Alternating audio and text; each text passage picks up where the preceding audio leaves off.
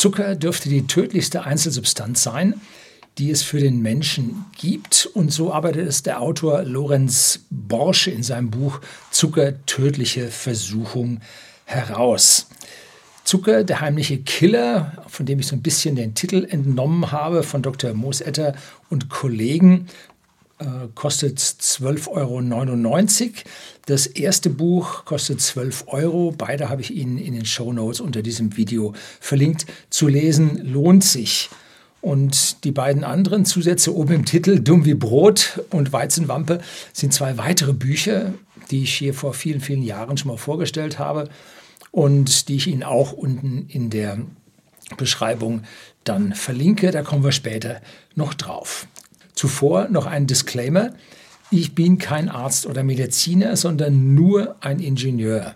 Für mich sind große Teile des Körpers ja, eine Maschine, die funktioniert, die die Lebensbedingungen für das, den Geist und unseren Verstand äh, beheimateten Gehirn herstellt und diese Maschine kann fehlerhaft bedient werden, diese kann irreparable Fehlfunktionen erleiden und dann sieht es schlecht für unseren Körper aus und damit auch schlecht für unseren Verstand, der dann zu einem fatalen Versagen kommen wird. In Fragen Ihrer persönlichen Gesundheit bitte wenden Sie sich an Ihren Arzt. Die haben das studiert, die sind dafür da.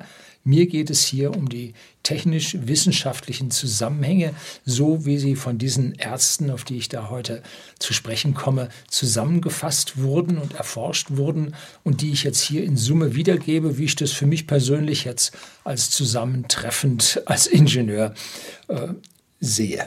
So, worum geht es bei diesen Büchern? Die Menschheit, zumindest große Teile der westlichen Welt, befinden sich in einer tödlichen Zuckersucht. Und diese Sucht schwappt so langsam aber sicher auch auf den restlichen Globus über. Und wir nähern uns, ja, laut den Autoren einer richtigen pandemischen Situation. Wir nähern uns vollkommen verkehrt. Und genau darum soll es heute in dem Video gehen, damit Sie überhaupt mal ein Geheimnis äh, entdecken, an welcher Stelle wir uns denn hier überhaupt verkehrt ernähren. Am Ende des Videos, so ein bisschen ein Cliffhanger natürlich, darf auch mal sein, gebe ich eine kurze Beschreibung, wie ich mein Gewicht in vergleichsweise kurzer Zeit, nicht wirklich kurz, aber vergleichsweise kurzer Zeit um 10 Kilogramm dauerhaft reduziert habe. So, jetzt kommt das Intro, dann geht's los.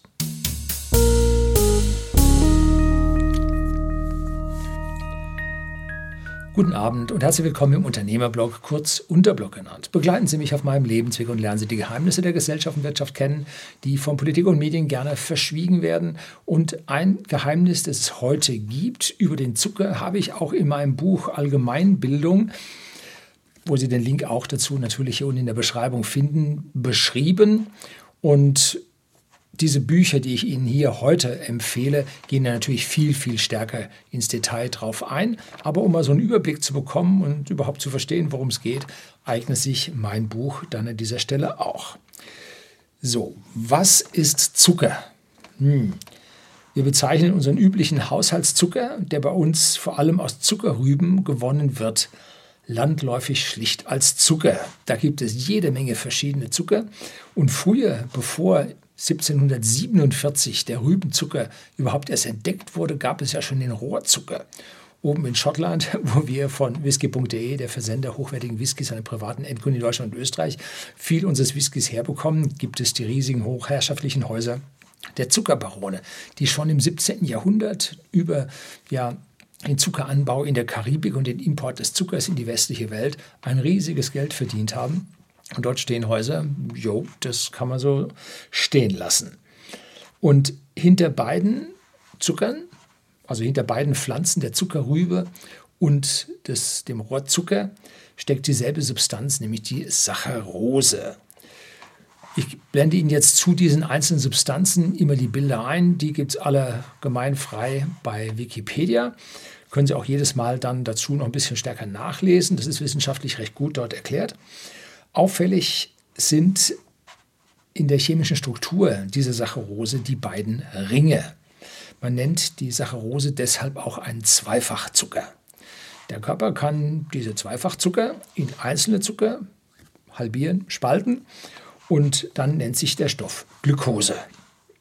Es gibt da eine D- und eine L-Glucose. Nun, äh, die letzte, diese L-Glucose, ist im menschlichen Stoffwechsel nicht so wirklich äh, bedeutend.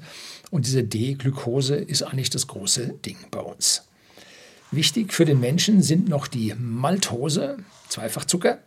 Da möchte ich auf ein Video hinweisen über die Malzwhisky-Herstellung, äh, wie wir es für whisky.de gedreht haben, die aus der Stärke von Getreide durch Spaltung entsteht. Also Maltose, der Malzzucker entsteht dadurch, dass man Gerste spaltet und dann gibt es Malzzucker. Macht man seit Jahrhunderten in Bayern, seit über 500 Jahren Reinheitsgebot äh, auf Malzböden oder machte man auf Malzböden heute in großen Melzereien. Und hier haben wir jetzt einen tollen Kreislauf vor uns. Die Gerste, Gerstenhalm erzeugt über die Photosynthese Glukose, Einfachzucker, die zur Stärke im Korn verkettet und gespeichert wird. Die Stärke hält nicht gut, ist bröselig, ist halt Mehl. Ne? So, die ist dann in der Schale des Gerstenkorns enthalten und setzt nun die Pflanze diese Glukosemoleküle in anderer Art und Weise, nämlich andersrum gedreht, zusammen, so bilden sich Wasserstoffbrückenbindungen aus und dann entsteht die feste Zellulose. Und die ist deutlich stabil. Ne? Und die Pflanze macht daraus Stängel, Blätter und so weiter und kann die Pflanze auch noch Lignin herstellen, dann kann sie verholzen und macht daraus einen Stamm. So, der Kreislauf des Getreidelebens läuft also so. Pflanze erzeugt aus einer, jetzt muss ich ablesen, oxygenen Photosynthese die Glukose und speichert sie in Form von Stärke in einem Korn ab. Dieses Korn kann keimen und wandelt die Stärke erstmal durch Spaltung und die Zwischensubstanz von Einfach- und Mehrfachzuckern dann in die Zellulose um und ergibt wieder eine neue Pflanze. Also der Wechsel zwischen Zellulose und Stärke, Zellulose und Stärke macht nun das Leben der Pflanze aus. Und dazu kommt beim Whisky noch hinzu äh, die Zellulose, also die, äh, die Eichenholz oder das Eichenholz, die feste Substanz in der Eiche, ähm, neben Blättern und so weiter. Also das Eichenholz selber wird dann für die Reifung des Whiskys verwendet. Und jetzt kann man die Maltose aus dem Gerstenmalz ganz wunderbar zu Alkohol vergären. Das machen Hefen für uns, kennen wir schon ganz lange, beim Whisky schon über 500 Jahre. Und zuerst stellt man dann ein Bier her durch Vergären dieser Maltose und erhält man einen Rohwhisky und der wird dann gebrannt und wird dann in diesen Eichenholzfässern gelagert. Und warum wird nun Whisky braun? Hat wieder mit dem Zucker zu tun. Man erhitzt die Innenseite der frischen Fässer auf 150 Grad und mehr. Dabei bricht die Zellulose des Holzes durch thermische Einflüsse auf. Es entstehen Holzzucker, die karamellisieren und die machen Whisky braun. Ne? So, Bier und Whisky sind damit wirklich ein nachhaltiger Kreislauf äh, heißt aber nicht, dass sie gesund sind. Ne? Nachhaltig ist nicht gesund. Gut. So, dieser Kreislauf des pflanzlichen Lebens war für uns für Hunderttausende von Jahren nicht als Mensch erreichbar. Weil, nun, das Getreide stand ja nicht in Feldern rum, sondern hier mal ein Stängel und da mal ein Stängel und man konnte mal so eine Rispe abziehen und essen. Aber dass man sich jetzt da so viel zusammengesucht hätte, damals, als der Homo sapiens noch Nomade war, äh, war nicht. Ne? Sondern der musste sich dann von den Wurzeln dieser Pflanzen, von Knollen dieser Pflanzen in der kurzen Zeit im Jahr, wenn es Früchte gab, von den Früchten ernähren. Also das war schon eine ziemlich knappe Geschichte bei uns und wir konnten also auf diese tolle Stärke nicht zugreifen, weil sie einfach als solches in der Masse nicht existent waren. Wir versuchten uns dann mit äh, dem Sesshaftwerden, Bauerntum, legten Felder an und damit bekamen wir auch Getreide und die Anpassung unseres Stoffwechsels an dieses Getreide fand ja erst oder begann ja erst vor 10.000 Jahren. Also da ist unser Stoffwechsel mit der langsamen biologischen Evolution noch lange nicht so weit, dass wir dieses Getreide ordentlich verarbeiten können. Wir haben so eine Notverdauung, wenn man das mal so will. Nein, ein bisschen zu viel gesagt. Die Ärzte äh, in diesen Büchern sprechen davon, dass ein Teil der Menschheit dieses Getreide schon verdauen und verstoffwechseln kann und andere sich damit extrem schwer tun. Zu welchem Typ Sie gehören, müssen Sie mal rausfinden. Das heißt nicht, dass das jetzt gesund ist. Das heißt nur, dass wir kalorisch also nährwertmäßig, energiemäßig diese Pflanze bei uns im Körper verwerten können. Das heißt nicht, dass es gesund ist, ne? weil unser Stoffwechsel sich ja, über unsere äh, evolutionären Vorväter über Jahrmillionen entwickelt hat. Ne? So, wie ernährt sich der Mensch heute? Wie tat er das früher? Da gibt es ein ganz, ganz wichtiges Video von Professor Robert Lustig. Und der hat 2009 einen Vortrag gehalten, Sugar, The Bitter Truth. Und der ist bei UC TV, also University of California TV, ist der schon 2009 erschienen und ist schon 20 Millionen Mal aufgerufen worden. Finden Sie den Link auch unten in der Beschreibung. Und auch Professor Lustig, oder wie immer man ihn auf amerikanisch dann ausspricht, schlägt in dieselbe Kerbe. Zu viel Zucker. Aber Zucker ist jetzt nicht gleich Zucker. Dass es in Lebensmitteln versteckte Zucker gibt, so in Cola und in Ketchup und so, das wissen wir mittlerweile fast alle. Aber die Vorstufe des Zuckers, nämlich die Stärke, die ja geteilt werden kann in die Zucker, bestimmt heute weitgehend das ja, Überernährungssystem, was wir bei uns vorfinden. Stärke ist ein sogenannter Polyzucker, der vom Menschen im Körper tatsächlich zerlegt wird und so viel Zucker, auch verschiedene Sorten, die da bei der Spaltung entstehen können, hat unser Körper in den vergangenen Jahrhunderttausenden nicht gesehen. Wir werden praktisch mit diesen Zuckern in unserem Körper überflutet. Begonnen hat das Ganze so in den 70er Jahren. In Japan wurde die Spaltung von Stärke zu Fructose-Glucose-Sirup entwickelt. Das habe ich jetzt mal rausgesucht, wie das funktioniert. Man nimmt also diese pulvrige, langkettige Stärke. In den 70er Jahren nahm er vor allem den Mais dazu und betreibt eine hydrolytische Aufspaltung zu Glucose. Das macht man entweder mit Enzymen oder mit Druck und Temperatur in saurem Milieu. Analog funktioniert das beim Whisky. Äh, da kann man die Stärke der Gerste mit Enzymen zu Malzzucker aufspalten. Das ist der natürliche Weg zu diesem Single Malt Whisky, dem hochwertigen. Oder man spaltet die Maisstärke über Druck, ja, ein Bar Überdruck, anderthalb Bar Überdruck und Temperatur, ja, 120 bis 200 Grad äh, mit einem säurehaltigen, in einem säurehaltigen Milieu, dann nimmt man die Reste der äh, Destillation, Stillage, dazu äh, und teilt damit physikalisch äh, den, die Stärke in Zucker und diese Zucker lassen sich ja nachher vergären und das vergorene Bier lässt sich dann, Maisbier, lässt sich dann nachher brennen.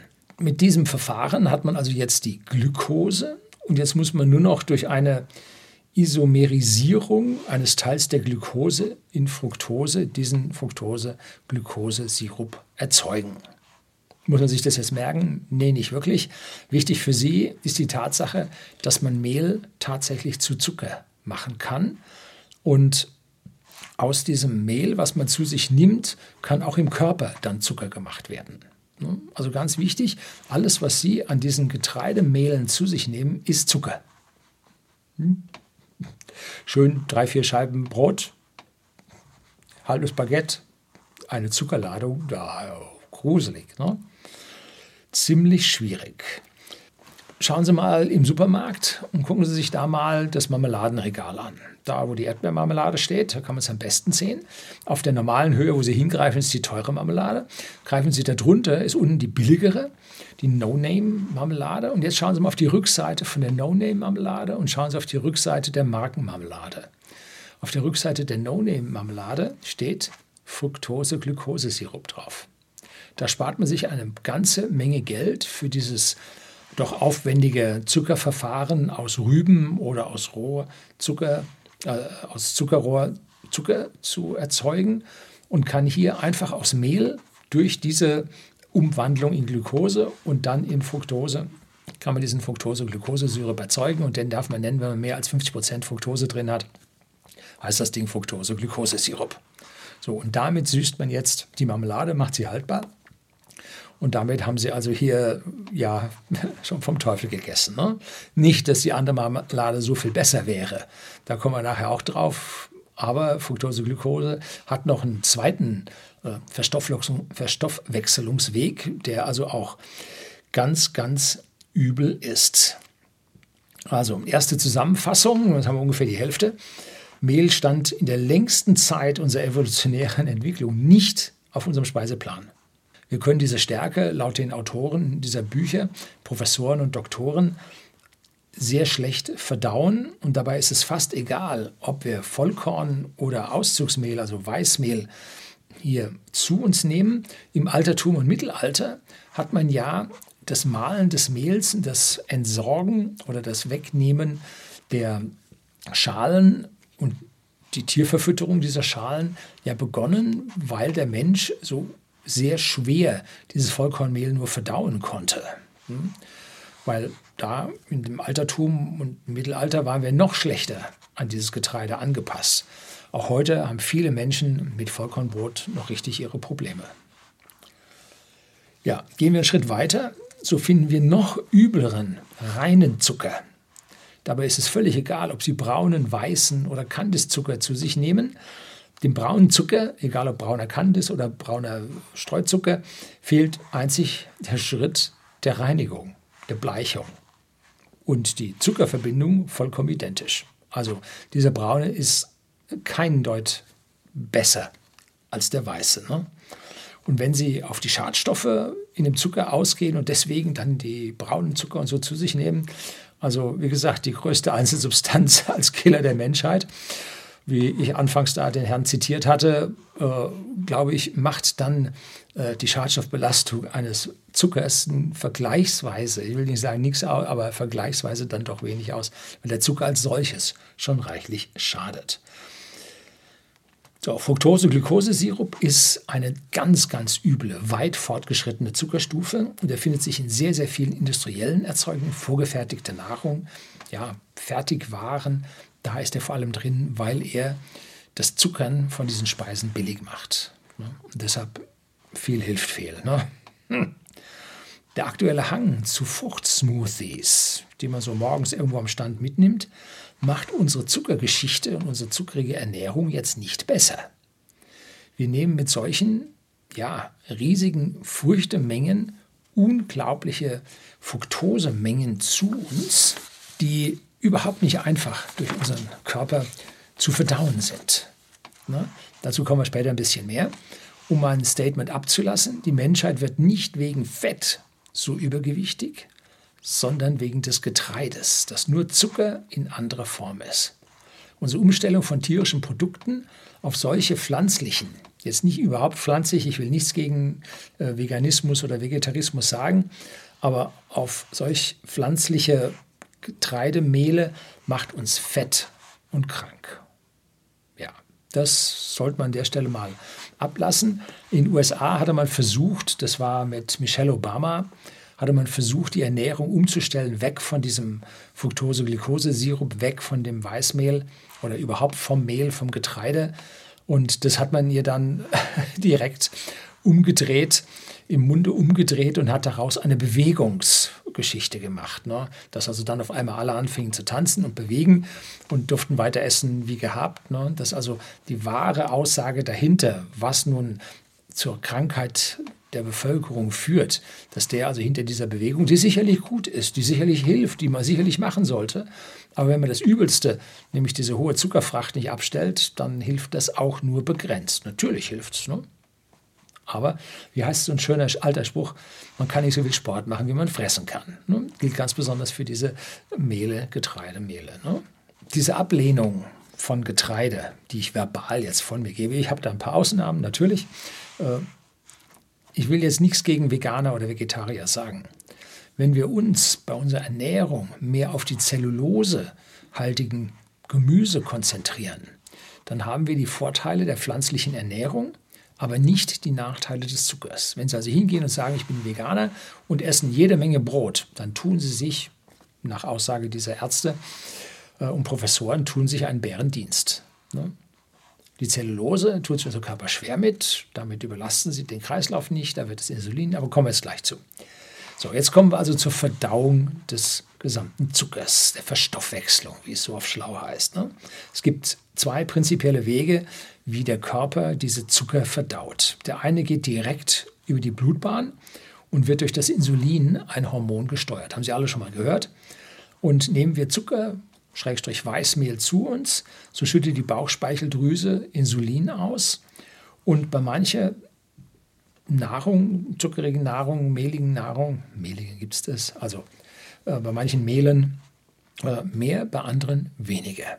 Wer das googeln möchte, der glykämische Index einer Nahrung ist hier das Maß der Dinge, wie viel Insulin ausgeschüttet wird. Und Insulin ist ein Botenstoff, der sich ganz als Transmitter im ganzen Körper ausbreitet und die Eingänge der Zellen öffnet, damit sie den Zucker aufnehmen können und daraus Energie beziehen können. Es öffnet aber auch gleichzeitig die Eingänge der Fettzellen, damit hier Überschuss, der im Kreislauf vorhanden ist, dann von in den Fettzellen abgelagert werden kann. Das ist also eine zweifache Wirkung von diesem Insulin. Und deshalb nennt man dieses Hormon auch das Masthormon. Ne? Man gibt ordentlich zu essen, Insulin raus, früher dann bei Schweinen und so weiter noch per Spritze dazu. Und dann haben die alle das schön aufs Fett gelegt und die Masse des Tieres hat zugenommen und der Gewinn hat zugenommen. Durch diese Aufnahme des Zuckers in den Zellen sinkt nun der Zuckerspiegel im Blut und das Insulin baut sich dann gleichzeitig auch damit ab. Bloß irgendwann sind die Zellen knallvoll. Sie haben ordentlich gefrühstückt, dick vom Schreiben Brot, na zu viel, zwei Semmeln. Und dann gibt es äh, zur Brotzeit um 2 Uhr dann nochmal ein Kuchenstückchen mit dem ordentlichen Zuckerguss obendrauf. Das sagen die Zellen, hey, wir sind schon voll, du kannst Insulin ausschütten, so viel du willst, da geht nicht mehr rein. Hm. So, der Blutzuckerspiegel bleibt dann hoch. Die Bauchspeicheldrüse sagt, ja, was funktioniert da nicht? Mehr Insulin, das muss runter. Schüttet noch mehr Insulin aus, mehr und mehr. Und der Körper nimmt trotzdem den Zucker nicht so wirklich auf. Der Zuckerspiegel im Blut bleibt hoch, nennt sich dann Insulinresistenz. Und das ist dann der Anfang vom metabolischen Syndrom, nennt sich das, wenn also der Körper, der Stoffwechsel überlastet ist, zu viel Energie im Körper angeboten wird, alles sich im Körper ablagert äh, und damit dann der Metabolismus hier ja ganz schwer ins Leiden kommt und dann am Ende sogar versagen kann. Dazu kann die Bauchspeicheldrüse erschöpfen, Manchmal, wenn man es früh genug merkt, nur temporär, kommt dann wieder. Manchmal, wenn man es zu übel getrieben hat, aber endgültig. Und dann wird man ja von der Zugabe von Insulin, künstlichen Zugabe von Insulin, dann abhängig, wenn man weiterleben möchte. Ganz schlecht. Fructose kann auf diese Art und Weise nicht in die Zelle aufgenommen werden und wird weitgehend jetzt über die Leber verstoffwechselt. Kennen wir zum Beispiel vom Alkohol. Der wird auch über die Leber verstoffwechselt. Und wenn Sie dauerhaft hohe Mengen Fructose oder nee, wenn Sie überhaupt eine größere Menge Fructose zu sich nehmen, dann wirkt das genauso, wie wenn Sie in einer Einheit Alkohol zu sich genommen hätten. Am schlimmsten ist also, wenn Sie einen Likör mit Alkoholgehalt und einer ordentlichen Fructose-Last, da ein Süßlikör zu sich nehmen, nicht wirklich gut. Der regelmäßige Genuss von Smoothies, wie ich es am Anfang sagte, kann mit seinem vielen Fruchtzucker an dieser Stelle dann zu einer Fettleber führen, was nun auch nicht gut ist. Ne? So. Wie heißt dieser ungemütliche, aber doch sehr treffende Satz? Gemüse hält, was Obst verspricht. Ne? Parallel dazu gibt es Studien von Ärzten, zum Beispiel David Perlmutter, äh, der hat das Buch geschrieben Dumm wie Brot, die nachweisen, dass erhöhter Getreideverzehr zu Demenz und Alzheimer führt. In dieselbe Kerbe schlägt Dr. William Davis mit dem Buch Weizenwampe, warum Weizen dick und krank macht. Also, wir haben da auf der Stelle unglaublich vielfältiges Wirk, eine vielfältige Wirkweise von dem Zucker auf unseren Körper, äh, den wir an dieser Stelle in der Tragweite als ganz normaler Bürger der hier das, die angebotenen Brot, Brack, Süß, Back, Brack, Back und Süßwaren hier konsumiert, überhaupt nicht auf dem Zettel hat. Ne? Was da alles in unserem Körper in die falsche Richtung läuft, weil wir einfach evolutionär aus der damaligen Nomadenzeit nicht darauf optimiert sind, sondern erst eine gewisse Zeit hatten, sich anzupassen. Und das hat halt auf der vollen Breite noch nicht funktioniert. Wir sind schon so weit, dass wir das verstoffwechseln können. Wir sind schon so weit, dass wir die Kalorien nutzen können, aber dass das für uns mittlerweile gesund wäre. Nur die Professoren und Doktoren sehen die Sache noch nicht so weit. Leere Kalorien. Zucker, also Saccharose, Traubenzucker, Glukose, Mehl, Stärke und konzentrierte Fructose sind leere Kalorien. hochgradige Getreidekost, viel Obst und größere Mengen an Fructose-Glukosesirup führen beim normalen Menschen dann relativ bald zum Übergewicht. Ja, auch Obst. Haben Sie schon mal einen Bären im Herbst in so einer Doku gesehen, wie der sich sein Winterspeck anfuttert? Bären.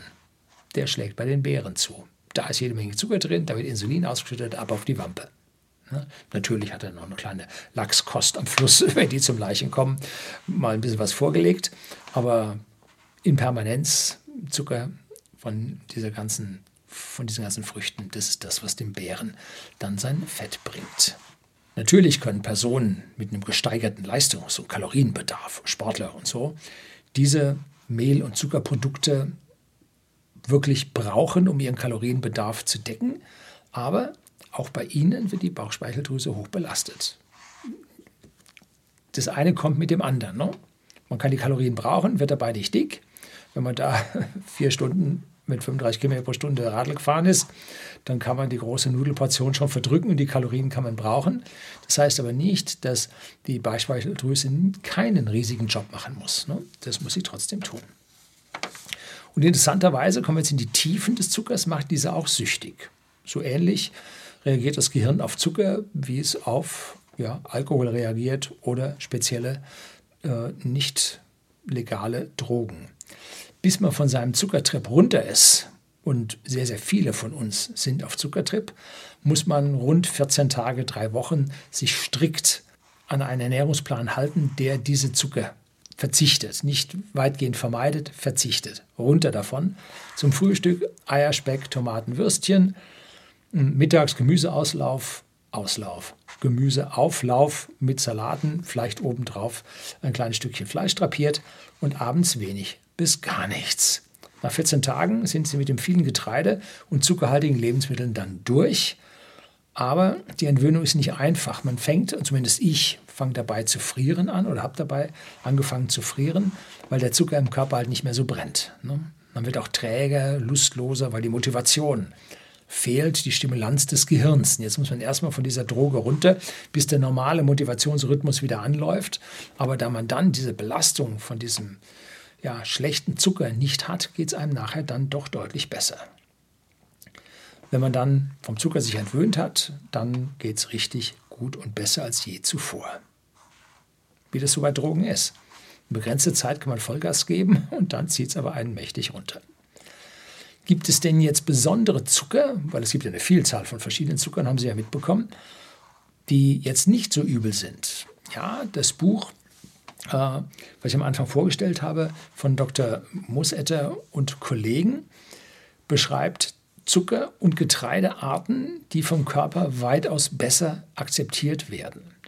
Das ist auch in dem Buch Die Weizenwampe beschrieben worden, dass also beim Weizen vor allem mit der grünen Gentechnik, die da in den vergangenen Jahrzehnten eine Menge zusätzlicher Chromosomen in die Kerne dieser Pflanzen eingeschleust haben und damit diesen Weichweizen, den kurzhalmigen Weichweizen, generiert haben. Auf den reagieren wir besonders übel und den langhalmigen Hartweizen, wie wir ihn von den italienischen Hartweizen, Hartweizennudeln kennen, den kann der Körper weitaus besser ab. Aber äh, aufgemerkt, äh, überall wo Hartweizennudeln draufsteht, ist nicht Hartweizennudeln drin, weil die Italiener müssen nur in diese Region, wo der Hartweizen herkommt, irgendeinen Weizen importieren, einem gewissen Verhältnis mischen, dann dürfen sie das alles Hartweizennudeln bezeichnen. Ja, auch da geht es mittlerweile in den Graben. Und dieser Dr. Mosetter beschreibt Zucker- und Getreidearten, die also vom Körper weitaus besser akzeptiert werden. Da gibt es ein Video, gesunder und ungesunder Zucker, gebe ich Ihnen unten einen Link in den Show Notes dazu. Nun, wer ist dieser Dr. Mosetter? Ist das nun ein Scharlatan? Oh nein, der war Sportarzt in der Bundesliga. Ich meine auch bei Bayern München, aber er war auch Sportarzt in der Nationalmannschaft und hat dort die Zuckerumstellung der Sportler vorgenommen. Und diese Ärzte, die alle da sind, die haben das ja nicht von irgendwoher, sondern haben Jahrzehnte die gesamte Sache betrachtet und geforscht und geguckt und sind zu diesen Schlüssen gekommen. Und es hat ausreichend Studien gegeben, die nun die Schädlichkeit von dieser hohen Zuckerfracht, sei es als reiner Zucker oder als Mehl, auf den menschlichen Körper negativ ja, nachweisen können. Also das jetzt wegzuwischen und zu sagen, das wären alle Scharlatane, hm, au contraire. University of California hm, würde ich jetzt mal so nicht ablehnen. Und dann Endokrinologen und so weiter würde ich jetzt auch nicht ablehnen. Ne? Das sind Leute, die das wirklich kennen. Und die guten Zuckerarten, hat der Dr. Mosetter auch genannt, ist die Galaktose. Davon gibt es dann noch eine spiegelsymmetrische Form, die Takatose, um die recht ordentlich süßen, nicht so viel wie der normale Zucker, aber ja, positiv fürs Gehirn sind, positiv für den Körper sind und nicht negativ. Dann gibt es noch die Mannose und diese Zucker äh, aktivieren auch nicht das Insulin, belasten auch nicht unsere äh, Bauchspeicheldrüse und halten unser Gehirn und unseren Körper, unser Gehirn läuft ja vor allem auf Zucker, ne? halten die sehr sauber auf Trab. Die erdrückende Last der Getreide- und Zuckerstudien wird also immer größer und wie in den USA mit Michelle Obama äh, wird hier versucht, dieses Geheimnis dann doch nicht so weit rauskommen zu lassen. Natürlich gibt es eine Menge Literatur mittlerweile, natürlich gibt es einen Haufen Interviews von diesen Herren, aber weitflächig in der Bevölkerung angekommen ist die ganze Geschichte nicht, denn sonst würden wir eine ganz andere Ernährungsweise bei uns in der Bevölkerung sehen. Wie habe ich denn nun, um das Versprechen am Anfang hier noch aufzuklären, meine 10 Kilo verloren? Nun, in meinem Buch Allgemeinbildung ich, bin ich darauf detailliert eingegangen. Und hier möchte ich jetzt vier Schritte dazu daraus nennen.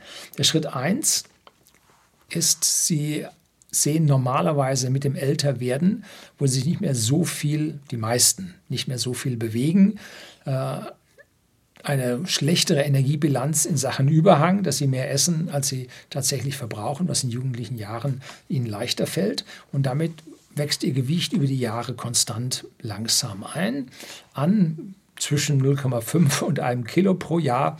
Und auf einmal äh, haben sie im Alter ganz schön was mit sich rumzuschleppen, was sehr, sehr ungesund ist. Neben den ganzen anderen Dingen. Ne? Da geht es auf Gelenke und so weiter und so fort. Ne?